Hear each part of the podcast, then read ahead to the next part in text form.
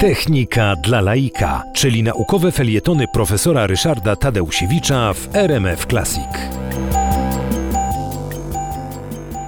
Wracamy do sprawy tunelu Świętego Gotarda i konieczności wywożenia urobku skalnego podczas drążenia tego i wielu innych tuneli. Nie można tam było zastosować no, koni, no bo były to jednak zbyt ciężkie warunki pracy. Nie można było zastosować parowozu, no bo dymiący pod ziemią parowóz zatrułby wszystkich ludzi i zadymił ten, ten, ten tunel. Wobec tego wymyślono, była to wtedy zupełnie no, pionierska sprawa, że będą lokomotywy na powietrze po prostu zamiast sprężonej pary, która napędzała normalną lokomotywę, będzie lokomotywa miała zbiornik powietrza o ciśnieniu 4 atmosfer, no i to powietrze pełniło rolę pary. W normalnym lokomotywie poruszało podobnie jak para e, tłoki. No niestety okazało się, że zasięg takiej lokomotywy nadmuchiwanej był zaledwie 1 kilometr. Wobec tego e, w 1874 roku w trakcie drążenia tego tunelu Świętego Gotarda firma Schneier musiała e,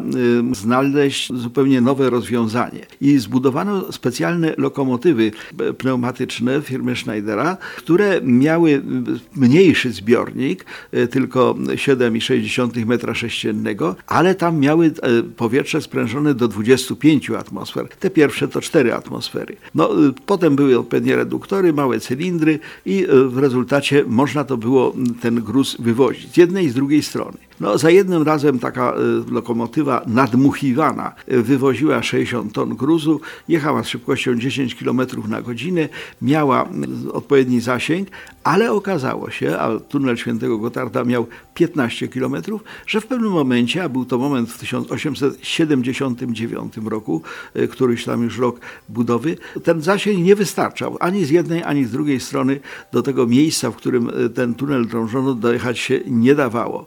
Louis Favre, e, główny architekt tego tunelu, główny budowniczy tego tunelu, no tak się tym przejął, że umarł na zawał. 19 lipca 1879 roku umarł na zawał w samym środku tunelu. Ale firma, firma Schneider nie dała, że tak powiem, za wygraną. Po prostu dodała do lokomotywy z zbiornikiem ciśnieniowym wagon z dodatkowym zbiornikiem i tunel zbudowano. W 1881 roku pierwszy wielki tunel 15-kilometrowy Świętego Gotarda powstał, a powstał dzięki czemu? No bo ktoś zbudował lokomotywy po prostu na sprężone powietrze.